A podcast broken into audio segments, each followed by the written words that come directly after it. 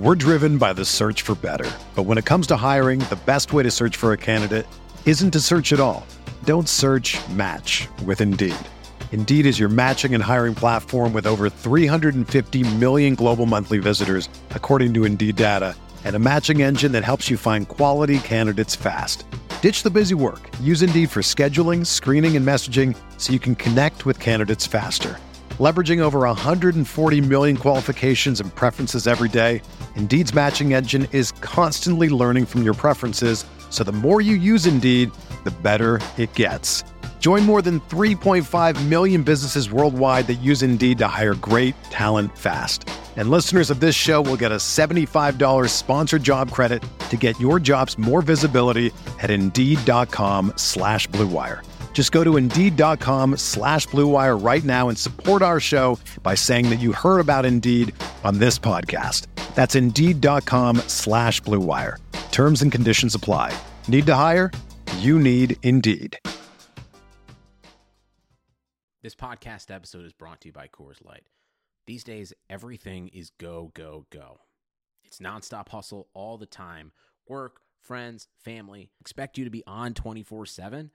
Well, sometimes you just need to reach for a Coors Light because it's made to chill. Coors Light is cold lagered, cold filtered, and cold packaged. It's as crisp and refreshing as the Colorado Rockies. It is literally made to chill. Coors Light is the one I choose when I need to unwind. So when you want to hit reset, reach for the beer that's made to chill. Get Coors Light in the new look delivered straight to your door with Drizzly or Instacart. Celebrate responsibly. Coors Brewing Company, Golden, Colorado. Blue Wire. Hey, this is George Kittle, and you're listening to Candlestick Chronicles. New England sending QB Jimmy Garoppolo to 49ers. We believe we found the right guy. Garoppolo, quick pass, caught by Kittle. He dives, and he's in. Touchdown, 49ers. Kittle is gonna go. Touchdown. What's going on, everybody? Welcome back to another episode of Candlestick Chronicles, the 49ers podcast on the Blue Wire Network. My name is Chris Biderman. I cover the 49ers for the Sacramento Bee. With me, as always, it's Kyle Madsen of NinersWire.com, of the USA Today Sports Media Group, and a midday producer over at 95.7 The Game in the Bay Area. Kyle, you went to Disneyland over the weekend, and I want to hear all about Star Wars Land. Well, so hey, um, well, do you want to know about? Have you been to Batuu yet? Galaxy's Edge. I have not. Okay, I'm extremely so envious. so it's the second time I've been. Uh, we got to go on Rise of the Resistance, which is the new ride. We went on it twice, and Disney, Walt Disney, when he created Disneyland, he didn't want normal amusement park rides. He wanted to create experiences, and that's why Disney always calls their rides attractions because that's what they are. They're attractions. They're not like traditional theme park rides. So this is an experience. Like Rise of the Resistance is maybe the most incredible uh, call it a ride, I guess I've I've ever been on. There's like two different sections of it, and it's like really interactive. It's uh, incredible. Galaxy's Edge in general really engulfs you in the Star Wars universe. Like you forget you're in Disneyland. Gal- uh, Rise of the Resistance takes that to a different level. It's really incredible, and if you like Star Wars even a tiny bit, like you're mildly interested in it, you will love it. It's remarkable. Yeah, I may or may not have a, a 2,000 piece Lego version of Boba Boba Fett's ship uh, somewhere in my house. So yeah, I'm definitely a uh, a Star Wars uh, person, You gotta go. and uh, very much looking forward to uh, to going to Galaxy's Edge at some point. But in the meantime, uh, we are cranking out some more off-season content, and it is February, and probably the slowest portion of the off-season, at least for us, until July um, which is the gap between the end of the off-season program and training camp when everybody's on vacation. And we know that the 49ers are back um, at their facility, really starting to grind on their off-season duties, getting ready for uh, the combine, doing uh, a lot of film work, the personnel department, thinking about the salary cap, free agency, and all the gymnastics that he's going to have to do in order to keep the team at this Super Bowl level um, to you know get back to where the 49ers were in 2019 and, and this time last year Kyle you and I were talking about some of the rookies before they were drafted. And, and we talked a lot about Nick Bosa and it, the conversation was Nick Bosa versus Quinnen Williams of course. And then uh, you and I talked about Deebo Samuel a lot too because of how well we thought he might fit with what Kyle Shanahan wants to do uh, based on what we saw from him at the Senior Bowl too. Um, so we're going to get into the rookies um, a little bit later on, but I, I, br- I bring that up because we're going to spend this podcast grading the rookie class from 2019 and uh, and sort of uh, take take a look back on how, important a lot of those guys were, because really, I mean, I think you look at the season as a whole and, and a lot of key moments and, and developments throughout the year you can make a really strong case that the 49ers do not go to the Super Bowl, maybe even you know, struggle to get into the playoffs or at least the number 1 seed and win the NFC West without this rookie class and it was a really good one. Um, I, I, think they got four starters out of it, and, and we'll go through that. But Kyle, just in, in a broad sense, what was your impression of the impact the 2019 rookie class had on this on the Super Bowl run the 49ers made? No, I think you I think you said it when you talk about how vital those first year players were. Going into the year, one of the one of the caveats was like if the Niners are going to contend or if they're going to really compete, they need to hit a home run in this this 2019 draft class. And I think when we go through these grades, just kind of the preliminary chat we had, uh, I, I I think that you can classify the 2019 draft as as a home run. Uh, both looking back on it now and just kind of during the year, it seemed like uh, every game there were different rookies stepping up. And if that becomes the norm for the 49ers, they're going to be really good for a really, really long time. Yeah, so let's start with Nick Bosa, who uh, had nine sacks. And I mean, we, I think you and I both thought he would be a very, very good pro right away. The big question that you and I both had, and um, a lot of other people did, was about durability because uh, he had a knee injury in high school. He missed all of three game, uh, everything except the first three games of his last college season at Ohio State with that core muscle injury. And Bosa came in, and despite having a hamstring injury in June. Um, and then spraining his ankle in the first week of training camp after looking like an absolute star on the field and giving Joe Staley all sorts of problems in, in the first padded practices. Bosa came out after not playing in, in the preseason or really at all in August and was a stud from the jump and then wound up appearing in every single game, making 14 starts. He finished with nine sacks. Uh, I think he had, what, three in the playoffs? Yeah. Um, was an absolute terror in the Super Bowl. And um, if the Niners had won the Super Bowl, we'd be talking a lot about Nick Bosa and, and the game that he had. He had 12 total pressures, which was his most of the season. Um, the other game where he had an absurd amount of pressures was at Seattle, which was probably the biggest regular season game that the 49ers had this year. Um, I mean, it, it was just one of those things where he came in and was a star right away. He led all defensive players in Pro Bowl voting. Uh, he was the AP Defensive Rookie of the Year and was a shoe in.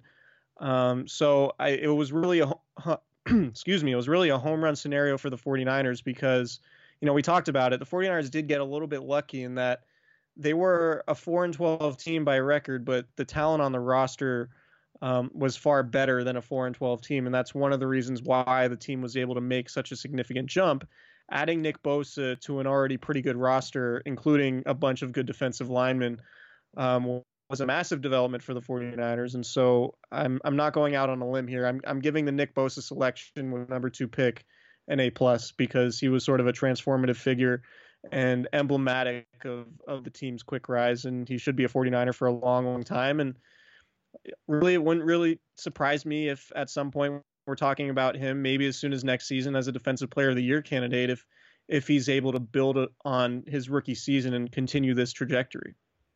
Yeah, sometimes you see a team take a high draft pick and everybody's saying A, B, and C about him in pre draft analysis, and that team swings and misses. You can look at Solomon Thomas and what that does to a team when you miss on a pick that high. It probably set the 49ers back. And when you have a player like Nick Bosa, who all year was the consensus top player in the draft until about the combine when Kyler Murray at the number one pick started leaking out. Um, Bosa showed, at least in the 2019 season, that he was the best rookie in that draft class, and that's what the 49ers needed with the number two pick. Uh, every pre draft good thing there was to say about him, whether it was his explosiveness or his technical skill as a pass rusher or his motor, like all of those things hit. Everything was exactly right. And the Niners needed that. They don't go to the Super Bowl if Nick Bosa is not a defensive rookie of the year, the runaway defensive rookie of the year. Uh, and I, I, so, I, I, don't think that's that's really going out on a limb, and I'm I'm with you. I, that's a that's an A plus type of pick. So according to Pro Football Focus, among edge defenders, Nick Bosa's 80 pressures were sixth best in the NFL. Um, he had more. This is a, a pretty crazy list. He had more pressures than Von Miller, who had 77, Chandler Jones, who had 75, Joey Bosa, who had 71, Calais Campbell, who had 71, and Khalil Mack, who had 70. So in the same number of games, Nick Bosa had 10 more pressures than Khalil Mack. Now, obviously, there's a lot that goes into that, and Nick Bosa was also playing on a super talented defensive line, which made his life a lot easier and basically put him in an optimal situation. But it also speaks to just his pure talent level. Like you need to be very talented to to get pressures. Pressures are not um, a statistic that is really at all dependent on you know your your team and and what's happening around you. It's it's a individual pass rusher's stat, um, and it's pretty easy to delineate because you're going one on one against a tackle essentially every play, or at least when you're not getting double teamed. But on the edge, it's pretty easy to quantify, and and those guys are really, you know, they're they're guys who stand out pretty regularly, and and it's not really fluky when those guys are there. And Nick Bosa is up there with a lot of stars already. So um, really impressive rookie season from him. He passed the um, he passed the eye test too. Like you don't you didn't need like I, I I understand the value of being able to quantify those things, but it was just when you watched the 49ers defense, Nick Bosa was around the quarterback. It felt like every single play, and the numbers just back that up. And he's really good against the run too. Yeah, he's terrific run defender. There were a couple of times that teams like tried to isolate him with like trick plays on the edge, and he he played him perfectly. Yeah, he's he's going to be a really good player for a long time. Yeah. Uh, uh, all right. Deebo Samuel, second round pick. Um, God, he was draft. He was born in 1996. I feel old. Um, 36 overall was a little bit interesting when the 49ers took him because there were some other receivers um, still on the board. Uh, AJ Brown, who went 51st to to Tennessee, comes to mind, and there was a lot of, I know at least in the um, you know in the Niners media workroom, there was a lot of talk about you know Deebo Samuel versus AJ Brown and and who people like better. Um, I didn't really have an opinion because I did YouTube scouting, and I, am not going to claim that that's like super valuable and, and a good indicator of, of how to evaluate these guys. But, but I could see why watching Deebo Samuel, Kyle Shanahan was so interested in him. Um, but also like uh, AJ Brown would have been really good for the 49ers too, just in different ways. But um, when the 49ers made that pick, it was just obvious. It was like you saw the Senior Bowl practice cutups where he's just dusting these corners with his separation skills at the line of scrimmage. Um, you watched what he did in college and how many different ways he scored touchdowns.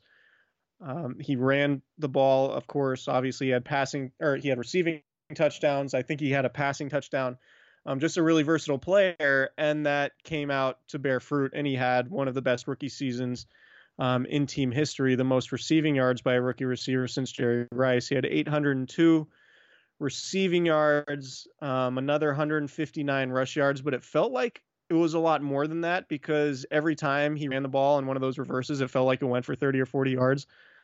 Um, he had the second, the second highest yards per carry ever for a player with 14 or more carries. Yeah, that's wild. Um, 961 scrimmage yards. Most ever Samuel is going to rookie. Yeah. So I'm going to give this a uh, an A just because Samuel was really really good and might have been super, the MVP of the Super Bowl had the 49ers pulled it out um, with the way he was playing. He set a he set a record for receiving yards by a rookie receiver or by any receiver in the Super Bowl, I believe, Ru- with 54. Yards. Yeah, rushing yards. 53. Um, so just a super dynamic weapon. Caught 70% of his targets, which is right where you want him to be.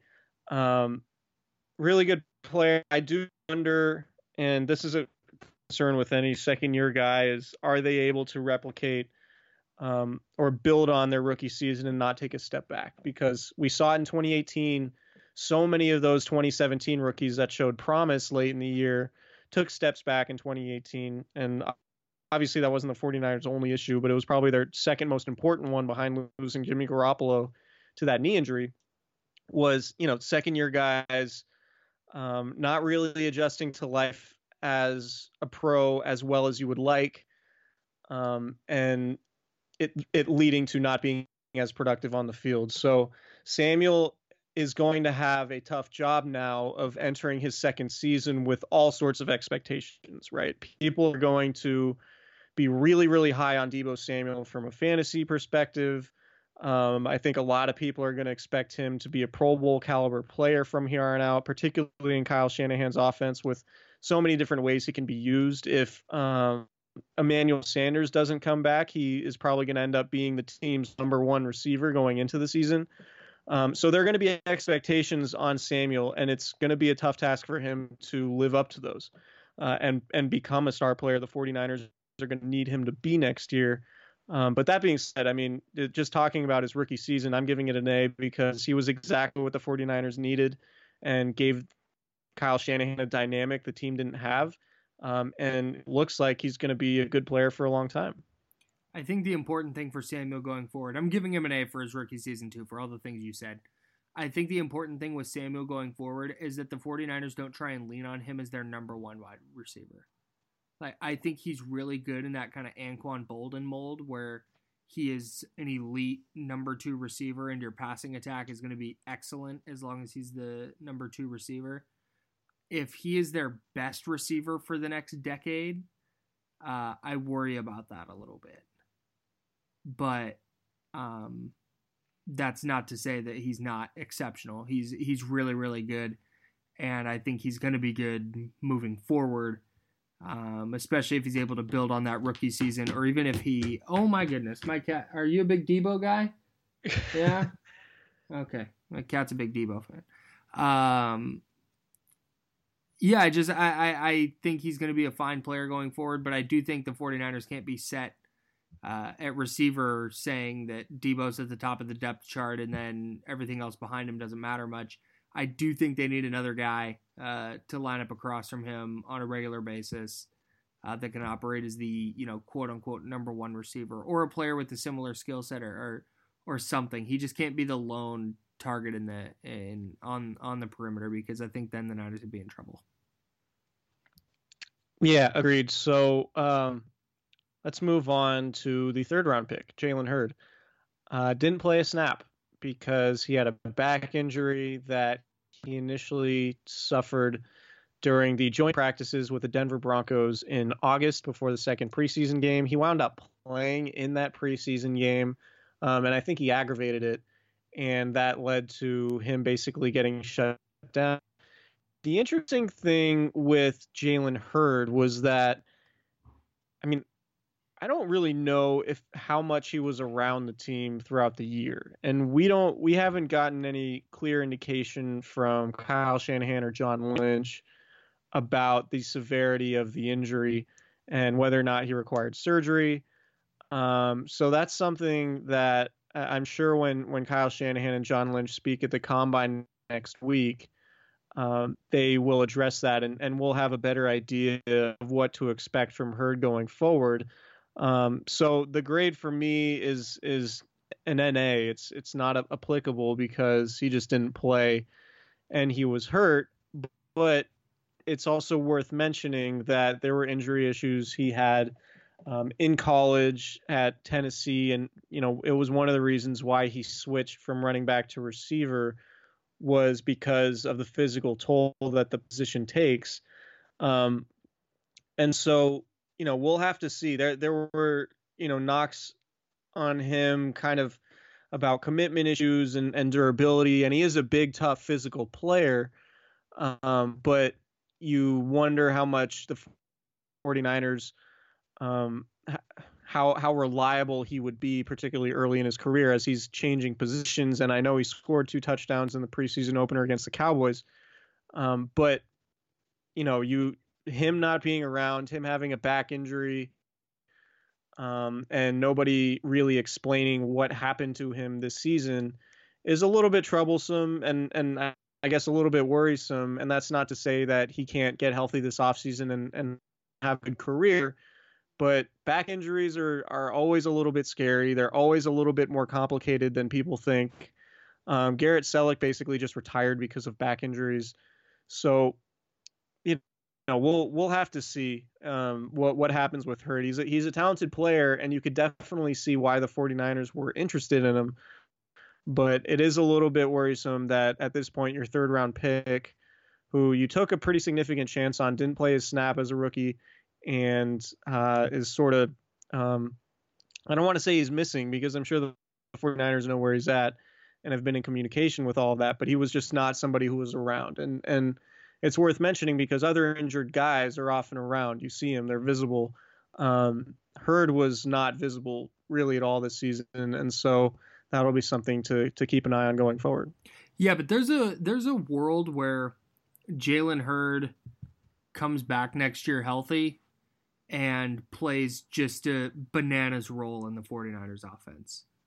Like we yeah. saw Deebo Samuel this year, like lining up in the backfield and all those jet motions and stuff. There's a world where Jalen Hurd is doing that while also lining up as like an inline tight end and also lining up uh, out wide as a receiver and also at running back. Like the the chess piece that his ceiling can allow him to be is really fun to think about. But his rookie year was very concerning. I'm going to give the grade an incomplete because we just haven't haven't seen anything yet. But his first preseason game was very promising and if there's a level that he's going to reach uh, where that pick uh, if there's a level where he's gonna hang on, I've got this. there's a level that he can reach that that just makes that pick a total game changer for the 49ers offense, but like getting him on the field at all first is is going to be key. Uh, because if if he doesn't play, uh, FYI, in my opinion, uh, that's not good. That's my take. So, so I can say this now because the season's over. Um, the 49ers were doing really interesting things with Hurd during training camp practices, or at least the practices that we were allowed to watch while he was healthy, um, including lining up in the backfield as a running back. And I mean, you you saw what kind of matchup issue Hurd is for defensive backs right? Just because he's big. He's 230 pounds, he's 6'4, whatever. Um, but as a running back coming out of the backfield in the passing game, where you could isolate him on linebackers, could really be, like you mentioned, a, a game changing kind of element to the offense. Just this, right. you know, we talk about Kyle Shanahan's positionless football. Um, you know, Hurd is another guy like uh, George Kittle and Kyle Juszczyk and Deebo Samuel to a certain extent. Yeah, it's like a blend just, of those guys. You can you can line them up anywhere. Um, so yeah, there there is a lot of intrigue as to what he could bring, but yeah, there's there's no grade for his rookie season because it's uh, he didn't play a snap, and so you wonder now what his future is going to be like, and if these back issues are going to persist, or if they weren't that bad and the team was just being extra cautious, and by the time he was healthy, um, it didn't really make much sense to ingratiate him back in because you were competing, the offense was playing well, and you had the year to to give him essentially a redshirt season. Um, so yeah, I think that's that's it on on Hurd. Uh, Mitch Wishnowsky, fourth round pick, uh, the punter from Australia and Santa Barbara City College.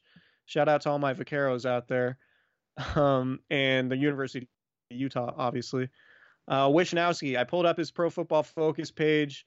He was the NFL's uh, 23rd highest graded punter. Um, Yowza. it wasn't it wasn't a great rookie season for him. It wasn't a bad rookie season from him. Um, he had, let's see, I'm trying to figure out a way. So he was also 23rd in punts down inside the 20, um, but there isn't it's not a great stat because he didn't punt all that much because the Niners offense was good. Uh, oh, here we go. Return rate. So he was 14th in in return rate. So returners only returned 44.2% of his punts. Um, he kicks it really high. yeah, I'm not a punting expert.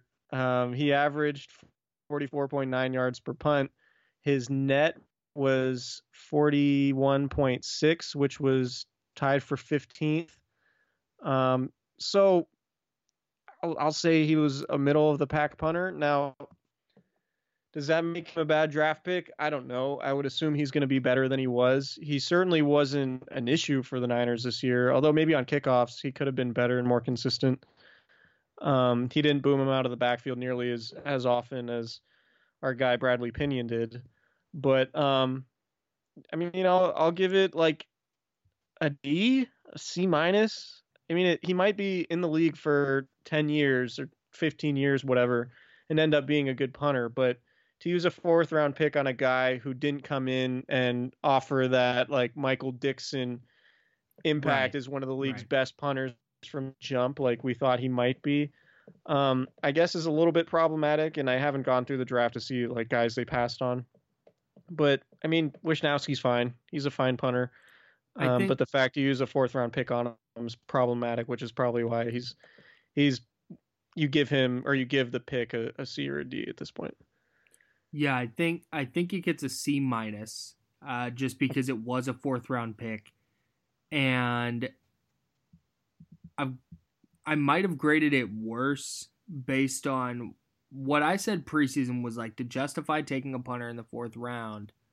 Like this guy's got to be an All Pro, because you can get a punter in the fifth round or the sixth round or the seventh round or get one undrafted or sign a free. Like there's you know there's a million different ways you can get a punter. But the Mhm. 49ers were supposed to be getting like a game changing type of player with Wishnowsky. And from a not allowing a ton of return standpoint, uh, he, he did a nice job there. But like you said, he wasn't an all pro. But part of the reason I said he needs to be an all pro is because during the draft, I thought the Niners were going to have a serious issue in their secondary that they needed to address first. And that wound up not being the case. They had one of the best secondaries in the league with Jaquiski Tartt and, and Jimmy Ward and then Ahkello Witherspoon and Emmanuel Moseley and, and Richard Sherman and K'Waun Williams. Those guys did such a nice job this year that it lessened the blow of not finding a player uh, to plug into that secondary in the fourth round. Does that make sense? Like Yeah, it for felt sure. it felt like the Wishnowsky pick was even more of a reach because of the perceived needs of the 49ers in the draft when really like punter was a legitimate need. And they went out and got one, and Wishnowsky was fine. Uh, I'm interested to see how he does moving forward. Um, because if he's just going to kind of be a league average punter, that's okay. And the Niners will probably be fine with that. Because, like you said, they didn't punt a ton this year. Um, but at the same time, like, you'd hope that using a pick that high on a on a punter would net something more than just a guy that you probably would have been able to get uh, that type of production from the sixth round. Yeah, I'm looking at the fourth round of the draft. There isn't a player Didn't who Chauncey really... Gardner Johnson go after him. No, he went uh, 105. Wishnowsky was 110. Hmm. Um, yeah, I mean, there's not Riley Ridley. Uh, Didn't the they trade down? Am I tripping? I think they traded. down. Riley Ridley went to Chicago uh, um, at pick 126 as kind of an interesting receiver. I didn't realize his rookie season was basically a wash. He appeared in five games, had six catches for 69 yards, um, Nice. which is nice. But um, yeah, the, I'm I'm going through this fourth round. There isn't somebody you're like, oh, the Niners really should have taken that guy. Uh, wh- what's interesting about it, which is a thought that just popped into my head, is like drafting a punter in the fourth round is a win now move, which in hindsight Yeah. makes sense because the 49ers were good, but they also had the number two pick in the draft and were four and 12 last year and not good. So doing a win now thing like drafting a punter in round four seemed weird, but uh, it sort of spoke to the confidence that Kyle Shanahan and John Lynch had in in the team they had that maybe okay we we think we have a lot of good players let's let's try to go get a good punter um, Hey, because of re- real quick, just to just to save my own credibility here, the Niners Yeah. did trade back from pick number 104. Um, Chauncey Gardner Johnson went 105. Maxx Crosby from the Raiders had a really nice rookie year. Uh, he went 106. oh so- interesting okay what did the Niners get in that trade back Uh, hang on, let me move my little Skype bubble here. okay Uh, traded 104 for uh, two sixth round selections 183 and 198. We're doing this live on the pod, so you guys are welcome for this. That also netted them Justin Skule and Tim Harris, who we will get to later. okay interesting um your credibility's saved thanks for doing that You're welcome. Um, all right, let's take a quick break to tell you guys about our sponsor, Bet Online, the fastest and easiest way to bet on all things sports. March Madness, the Masters, Major League Opening Day are right around the corner. Bet Online has you covered for all your latest news, scores, and odds. It's the best way to place your bets, and it's free to sign up. The best part when you sign up, you receive a 50% welcome bonus. The Wilder Fury rematch goes down this Saturday night, and we can't think of a better way to wager on the fight than doing it with actual free money. Head over to betonline.ag and use our promo code BLUEWIRE to revive your 50% welcome bonus on your very first deposit. We signed up. It's super easy, and if you're already into betting, it's a fantastic way to support this podcast.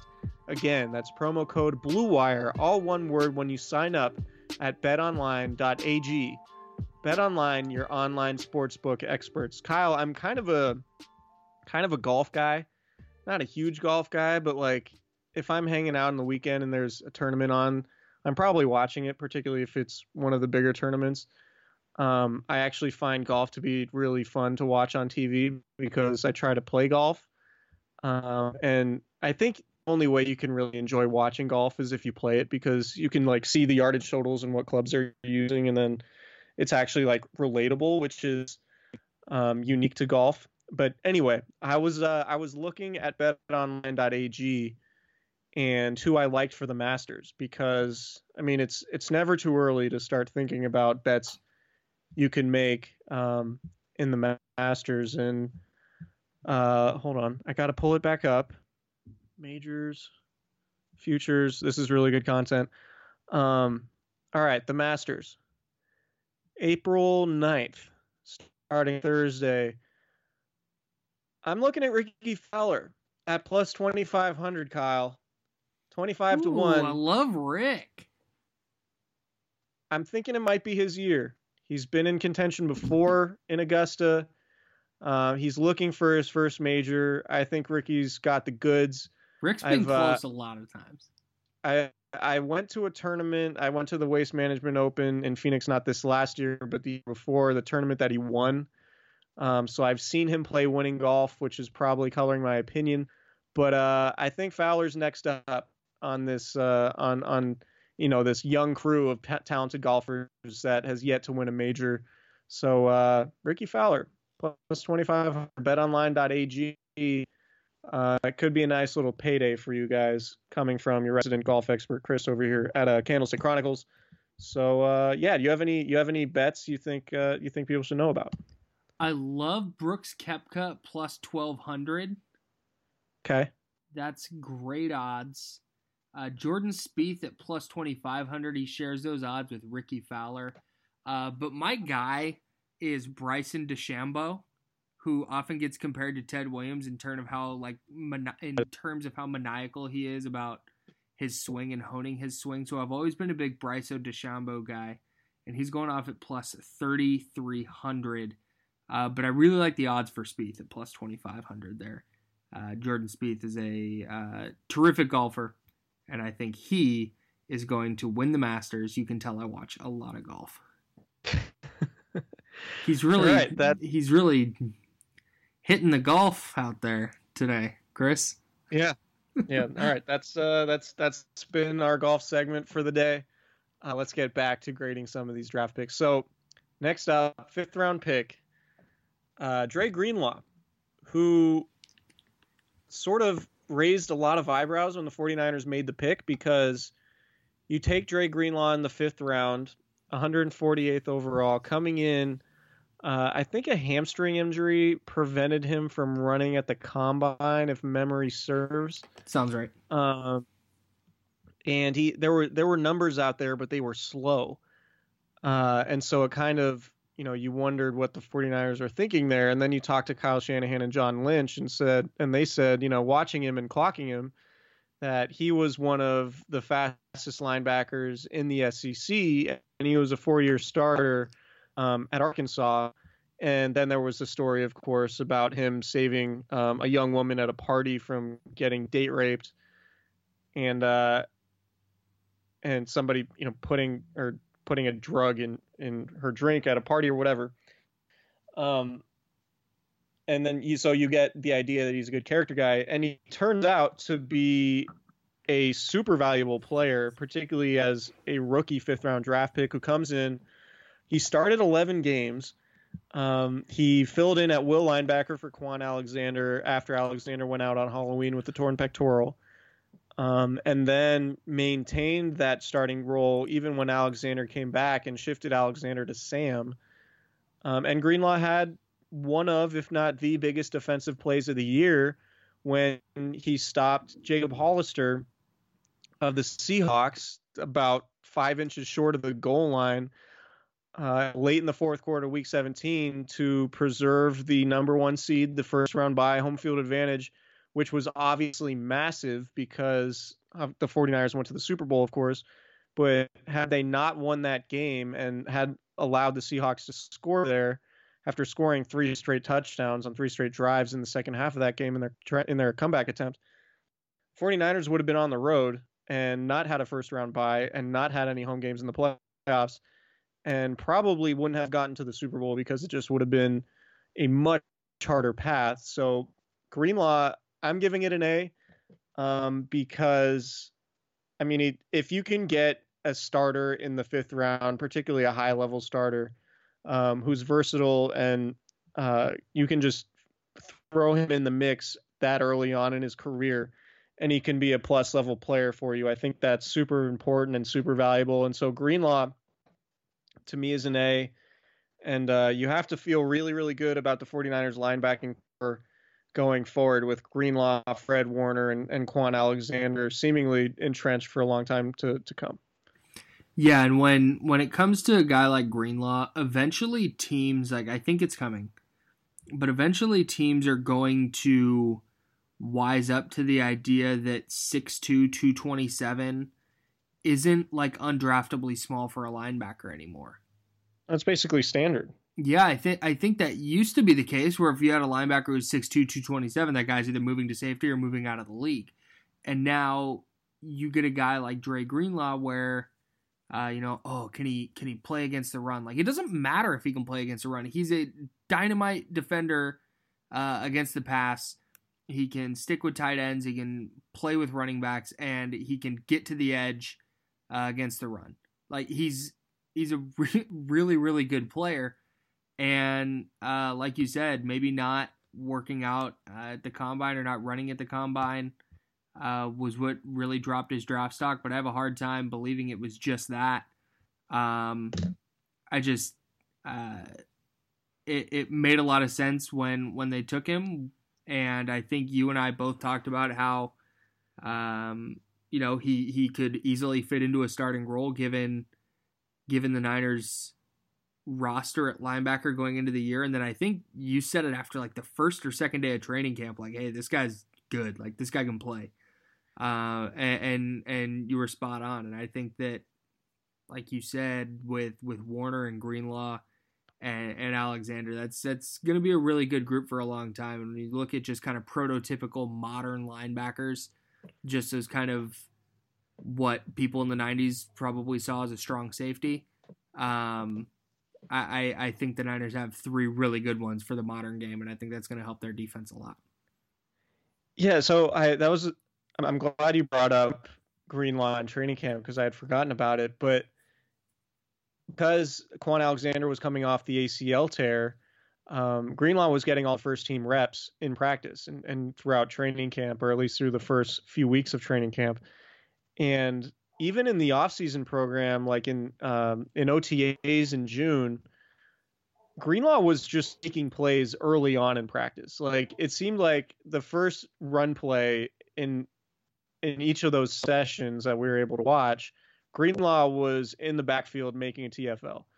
Um, and you talk to guys and, and the coaches, and everyone's like, yeah, he's he's picking it up quick.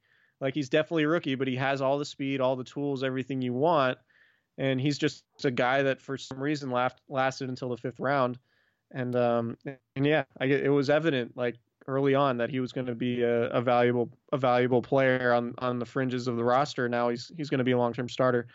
Um, so that, yeah, that's an A for the, me, by the way. Yeah, we both like the Greenlaw pick. Uh, next up, Kaden Smith, the Stanford tight end, uh, who went 176 overall, round six. Um, if Kaden Smith doesn't sound familiar to you, it's because he didn't play for the 49ers this year because he didn't make the team out of training camp. Um, the 49ers were hoping to get him to the practice squad, but he was claimed by the New York Giants, and he wound up playing nine games for them, starting six. Uh, he made 31 catches, 268 yards, three touchdowns. He caught 74% of his targets. Um, not a bad year for you know a tight end drafted in round six who really isn't very slow or really isn't fast is is really pretty slow but um, showed promise just in terms of uh, his overall versatility but he wasn't good enough to unseat Ross Dwelley or Levine Toilolo or even Garrett Celek um, at that point. So the 49ers tried to get him on the practice squad, didn't work, and um, he went on to the Giants. So in terms of grades, I don't know. You you give a guy that that doesn't stick on your roster because you have better players, and then he lands elsewhere and has a decent rookie season. I mean, you you go C. C That's an F for me. It's an F. Yeah, he didn't make the roster. He swung and okay. missed on a draft pick. Like that's not that's not an indictment of Kaden Smith the player, but from the 49ers standpoint, like they they had an opportunity to wow, cool man. I hope you can hear my cat. Does not like the the Kaden Smith uh, F grade, but that's fine. I'm with him. Um, no, but, but, no, but does that? Kaden I mean, Smith is that? Kaden Kaden Smith had as many receiving touchdowns as Deebo Samuel this year. Okay, but on a different team. uh, I, I just um I, are you uh, taking the Kaden Smith is better than Deebo Samuel corner? No, it's unoccupied right now. no, I'm, I'm not. I'm not going no, there. No, but I, I just uh, when it comes to the 49ers draft class, that is a draft pick that they used uh, and effectively wasted. Like Kaden Smith is a fine player. I'm not grading his rookie season. Uh, but from the 49er standpoint, that draft pick uh, might as well have just not existed. And that's an F. Like that's saying I was taking an English class. I never showed up to English, but I got an A plus in history instead. My English professor is not giving me credit for that for that history A I got. All right, I'm going to push back on this because by giving by giving pick an F, um, I mean, so the 49ers we know now in hindsight had a Super Bowl roster. Right. So you may you can make the argument that Smith didn't make the team because the Niners simply had too many good players that needed to be on the roster instead of a rookie sixth round pick who we tried to get on the practice squad. So really Smith didn't make the team because the roster was too good, which is why I guess I'm I'm more forgiving of of the pick because he went on to have a you know relatively productive season with another team. But I do get your point that like it was more or less wasted because he didn't make the roster. But yeah, if you don't make the make roster, like there it's was not too many good players. it's nothing against him or, or the Niners. Like they just they that the pick didn't work out. It's okay. All right. Okay. Uh, Justin Skule, the 183rd selection, also in round six, the 49ers' second uh, pick in that round. Skule came in and played pretty well. He appeared in 15 games. Uh, he started. I need to go back and look. I should know Justin Skule's stats off the top of my head. I apologize. You should go back to school. Um, Justin Skule started eight games, appeared in 15, um, played for Joe Staley, and uh, there were questions about how the 49ers offense would react to not having Joe Staley and Mike McGlinchey for a spell um, early in the season, and the 49ers didn't lose a game with their two backups at tackle and, and essentially their fourth and fifth stringers at their starting tackle spots um, with Skule and, and Daniel Brunskill because remember Shon Coleman was going to be their swing tackle and he broke his ankle in the first preseason game. So Skule came in and played reasonably well. He Yep. against Myles Garrett and the Browns didn't allow a single pressure um, in that game. And that was one of the reasons, one of the many reasons why the 49ers blew out uh, the Browns in that one. But overall, for uh, for Justin Skule, pretty decent rookie season, six round pick, potentially a, a swing tackle going forward.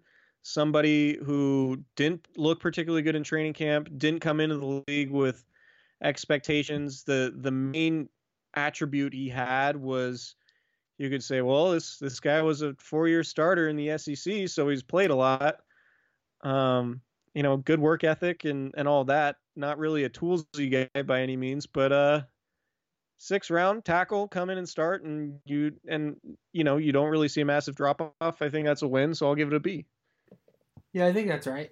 Um, you might even go just given the nature of a late sixth round pick. You might even go B plus if you want to give them a, a little extra credit for that. But I think offensive line depth was such a concern going into this year, and for most teams, if they were to lose their swing tackle in the preseason and then lose their two starting tackles within a couple weeks of each other during the regular season, like that's the kind of injury luck that dooms a team. And so Yeah. uh, we won't get to Daniel Brunskill on this on this pod, I don't think, but uh, he was good. But having Skule able to step in, and I mean, he wasn't phenomenal. He wasn't like a Pro Bowl caliber talent, but he was fine. And in a league where offensive line play or good or quality offensive line play is so hard to come by, having a fourth or fifth string tackle who can step in and be fine is enormous. And I know that sounds ridiculous because, like, yeah, he was okay, is typically not a great compliment, but in this scenario, it is.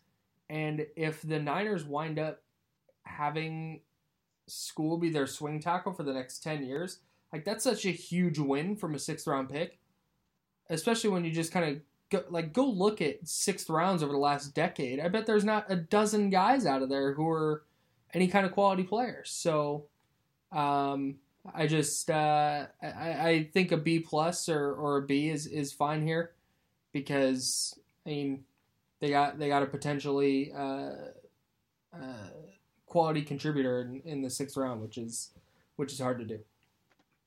Yeah, and it also speaks to Kyle Shanahan's ability to scheme around deficiencies. And that was also, you know, we we were potting throughout this whole thing and um, remember having this conversation, but when the 49ers were winning all those games and everybody is saying, well, the Niners haven't played anybody, are they for real? Looking at what was happening injury from an injury standpoint, losing Kyle Juszczyk, losing the two starting tackles for what a month, um, and the 49ers not losing any games was really impressive and a sign that the 49ers were for real despite the fact that their competition wasn't necessarily great. It was just the team's ability to pick up the slack around the injuries and get relatively good production from um, you know guys basically you know six round rookies or undrafted free agents at one point like that was really impressive and uh, and sort of um, portended to the future that the 49ers when healthy would be uh, would be an elite team and a championship contender. So Justin Skule, good pick. Surprisingly uh, surprisingly good. So Tim Harris cornerback Virginia the third six round pick the final draft pick the 49ers made did not play. Uh, he was on injured reserve throughout the year. I want to say it was a foot or an ankle injury. I don't remember. That was not disclosed, or if at least at least if it was, um, I do not remember sadly. But uh, I mean, he was uh, the the 49ers are fine at cornerback throughout the year. He's he was somebody who was hurt a lot. I think he spent he had a, a red shirt and a gray shirt season at Virginia. He was in college yeah. for six years, yep. and somebody who was really highly recruited and thought of to be super talented, um, but just struggled with injuries. And so, if he can get healthy, um, this is somebody who could compete for a roster spot next year. Maybe down the road develop into a starter. You never really know. Crazier things have happened because, I mean, if everything went to plan and he stayed healthy in his college career was what you know people thought it would be, this might be somebody who was, you know, day two or, or early day three draft pick and somebody who we might consider likely to to compete for a starting job at some point. So if things go well for him, if he gets healthy, maybe that's what we're looking how we're looking at him in a couple years. But for now, um, the grade is a uh, is an NA or incomplete because he just didn't play, and uh, and that happens sometimes with late round guys. Yeah, I, I really like. I, this is my favorite draft thing. I love his traits. Uh, yeah, a lot of physical tools. But no, seriously, he's like six. You noticed that in the eval. Yeah, yeah. When I was when I was grinding the tape on Tim Harris. Uh, no, he's like 6'2", 200 pounds. Like he's big, and when you when you look at him, he looked like he looked big, and that that means something. uh, Uh, especially when when the Niners have such a kind of prototypical cornerback they like. The thing that worries me the most about about Harris is like he turns 25 in July and he's yet to play a snap in the NFL. And when you talk about, you know, crazier things have happened with guys turning into starters and stuff, I that's really hard to believe for a guy who's going to be 25.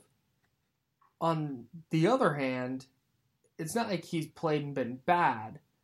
We just don't know. So I'm I'm really fascinated by Harris just for all the things you mentioned like he's got great size and he was so highly recruited coming out of high school like he's he's clearly a, a skilled player and when he did play at Virginia he was productive. So if you tell me he's going to be healthy for 16 games next year, it wouldn't surprise me at all if he was on the roster and, and maybe had some kind of role in the defense because it's Sherman, Witherspoon, Moseley, K'Waun Williams, and then after that, uh, it's a giant question mark on their roster. And Harris just seems to have a lot of a lot of tools and a lot of traits that may allow him uh, to take that roster spot as long as he's healthy. So he's one of the guys that I'm definitely excited to to watch. One of those just kind of weird like uh, guys that I'm gonna weirdly pay attention to throughout training camp because I do think there's something there. Uh, I do worry a little bit that um, he he turns 25 before the season though, and uh, I, I worry about his long term development. Yeah, and I think looking at cornerback, you know, Richard Sherman isn't going to play forever. You still don't fully know what you have in Ahkello Witherspoon, given his inconsistencies. You really like what you saw from Emmanuel Moseley, and DJ Reed has shown some promise. Um, but other than that, like there's there's a vacuum potentially coming down the road at cornerback. You can make the case that cornerback could be a need this offseason, whether that's the draft or free agency. So um, there will be op- an opportunity if Harris is healthy to uh, to compete for for a prominent role. And uh, now all that's left. Good draft is, class. Uh, draft class, yeah. Four four starters, four like good starting players. Yeah, depending on how you feel about Wishnowsky. That's how you build a long term contender. Uh, we'll and we'll we'll dive further into this year's draft as as we get closer. But hey, it's time for our BetOnline.ag futures pick of the week. BetOnline.ag is your online sports book expert. I use them. You should use them too. Use promo code BLUEWIRE, all one word, for a 50% welcome bonus. Chris, today the 49ers over under is set at 10.5 wins. What are you going with there? I'm going over. I know there's a lot of data out there that suggests it's very difficult for teams that lose the Super Bowl to come back um, and contend again the following season. But looking at what the 49ers have built, depending on how this offseason goes, and obviously it's a big if, we're talking in uh, the, the third week in February right now, but um, I feel confident that the 49ers are going to be back. I think they are going to use all the discussion about how difficult it is to return to contention after losing the Super Bowl as fuel. And um, maybe that's corny, maybe that's cliche, but like I do believe in the culture that they have. They have a lot of young players, Nick Bosa, George Kittle. Um, Jimmy Garoppolo is just getting into his prime. If I'm expecting him to take a pretty significant leap next year, um, and if that happens, then that could cover up some some regression elsewhere, particularly on defense. The defense probably isn't going to be as good next year, but it still should be good enough. Um, but if Garoppolo takes it to another level, then I think the 49ers are are going to contend again. So I'm going to go over 10 and a half wins for the 49ers in 2020. What say you? I completely agree with everything you said. But if I'm betting on this, I'm betting under because the historical overwhelming odds are that the team that loses the Super Bowl kind of takes a, a step back the next year. The Niners won a ton of close games. They also lost four close games. But I I like ten and a half. I if they go ten and six next year, like that that just that wouldn't surprise me that much. And this has nothing to do really with the 49ers specifically. Like I said, I think your 49ers specific points were all spot on. But when you just look at the history of a team losing the Super Bowl and then repeating that success the following year, the odds aren't great. And so I'm playing the odds and going under. Yep. Well, as John Lynch said, um, and Kyle Shanahan said this too, no team had ever on 6 and 10 after starting 1 and 9 until the 49ers did it in 2017. And only two other teams had gone to the Super Bowl after winning uh, four or fewer games the previous season, and the 49ers did that this last year. So they're, uh, you know, they've they've overcome odds or data points or whatever previously. So, barring good health, I I think they do it again next year. Okay. So remember, I took the over. I took the over. Kyle took the under. I'm a hater. He's a clear hater. Send him all your angry tweets and uh, he Please will don't. he will reply to each one of them. Oh, I deleted the app off my phone. It's been great. all right, guys. I I think that's all we got. Uh, we will be back next week. Uh, there will be combine stuff happening. Kyle Kyle uh, uh, Shanahan, that's his name, right? Kyle Shanahan. Kyle That's the Shanahan guy. and John Kyle Shanahan and John Lynch will be addressing the media next Tuesday. Um, so I will unfortunately not be in Indianapolis this year. I did go last year, but uh, because the 49ers have such a dearth of draft picks and there are certain um, realities that you have to deal with in this business after spending a week in Miami uh, for the Super Bowl and all the other long trips we had this season, it, the decision was made above my pay grade to not send me to uh, to Indy. And to be honest, I'm fine with it. The weather's great in the Bay Area. I've been going on hikes, doing things like that, so not sad to miss out on Indy. Anyway, we'll, we'll talk to you guys next week about all the combine developments. Uh, we'll talk about players we're interested in, uh, speculate, uh, do some YouTube scouting, I'm sure, and uh, talk about traits and evals and all that, that jazz. So we'll talk to you guys next week. As always, thank you for listening. Subscribe, rate, and review wherever you listen to your pods. Check out betonline.ag, our presenting sponsor, and we'll talk to you guys later.